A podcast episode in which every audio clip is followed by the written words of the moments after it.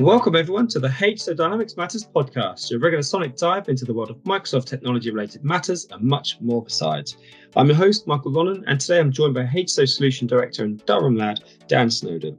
In today's podcast, we discuss why being a jack of all trades isn't such a bad thing, and how having a blended workforce is actually a significant benefit to the employer, the workers themselves, and most importantly, the end customer who you are supporting. So grab a brew, sit back, relax, and enjoy the show. Coke or Pepsi? Uh, Pepsi Max. Good boy. Rock climbing or abseiling? Absolutely neither. Can't think of anything less that I would want to do, really, other than maybe fly. You're not a fan of heights, I guess. It's not necessarily just the heights; it's probably the falling. Fair enough. Uh, the Beatles or the Stones? Uh, that's a tough one, really, because I, I, like music generally, but I would probably have to say the Beatles if I was going to pick one. Yeah, I think most people would say that. I would go with the Stones. I think there's more hits there. Um, yeah. um, yeah, good choice.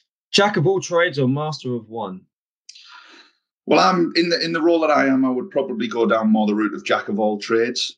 Um, okay, interesting. Because you know the the, there's an ability of being able to understand the platform in its whole entirety. And obviously, in, in a role that, like myself, then a jack of all trades helps. But you know, sometimes you can undermine your value by not having a mastery in one of them. Yeah, indeed, and and that's what we're kind of talking about here is the is the idea behind or the value behind having a blended workforce when particularly in field service um, so I guess the, the, the, first question for me is why is having kind of a blended workforce of multiple people with multiple skills of value and benefit to a field service organisation? Well, I think firstly, it's, it's important to point out that it's not just about the benefit of the field service organisations anymore. It's about the benefits to the people who are going to be your resources as well. Right. Um, it's a it's a mutually beneficial approach to in, introduce blended workforce um, not just because of the flexibility that people want nowadays with other commitments with regards to families and mental health and all of these sorts of factors that obviously are becoming more and more in the public eye.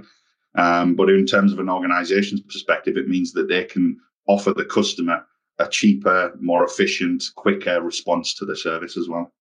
And has the pandemic kind of heightened perhaps the necessity to have more of a blended workforce because you know, people are um, uh, what are they, they, they, they're back home, they're isolating. Um, so you're mm-hmm. having to rely on different people for different roles that require different skills to perhaps what they have built up. So is, has the pandemic kind of made it more of a requirement, I suppose?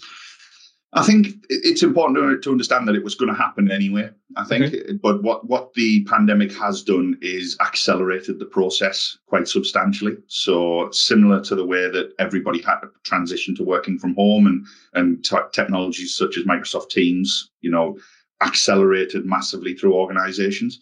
The adoption of blended workforce, although it might have been more of a longer term goal, has had to has had to accelerate in the same way.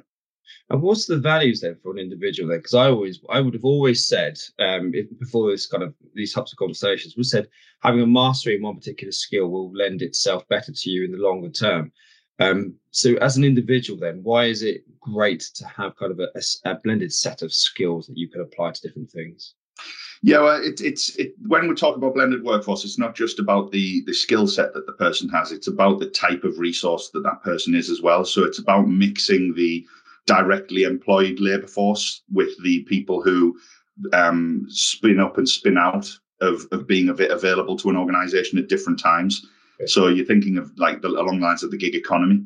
Um, and one of the, the major benefits to people in the gig economy is that they then take control and, and are able to choose the work that they do and the times that they work, and right. the uh, and and that can make them feel more empowered because the work that they're doing is enjoyable. It's in their comfort zone in terms of their skill sets. Um, and and yeah, it can be really empowering for them. Gives them choice and flexibility. They are masters Absolutely. of their own kind of destiny, sort of thing. Mm-hmm. And um, and from a customer's perspective, there, so so the people being served, how does um, being served by a more blended workforce help them ultimately? It increases the efficiency of the service. Ultimately, is is the aim of it, um, because it can mean that the organisation who is providing the resource is able to give you options in terms of the person who is closest versus the person who is the more expensive or the cheapest resource in terms of what the company needs to cover the cost of and what the customer needs to pay the company for. So it, it's that efficiency versus flexibility that provides benefits all around. Okay. And how do you create one? It sounds like a weird question, but how do you create a blended workforce? So there's certain things, attributes you should be looking for in individuals. Is there something? How do you build this up so you've got it set?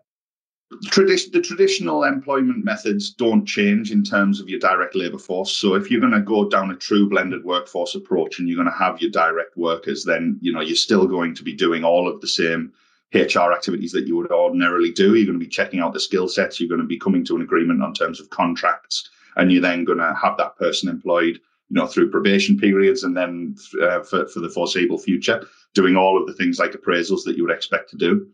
With the other half of that blended workforce mm-hmm. and the, the gig economy type workers, it's a much more transactional and fluid approach. You will have regular intervals where you will review their performance. You could even do it at the end of every job that they undertake. You could incorporate um, feedback capabilities within any software that you develop to make sure that the customer always has that ability to provide you with data about how that person is performing. And that it's a much more transactional and fluid approach.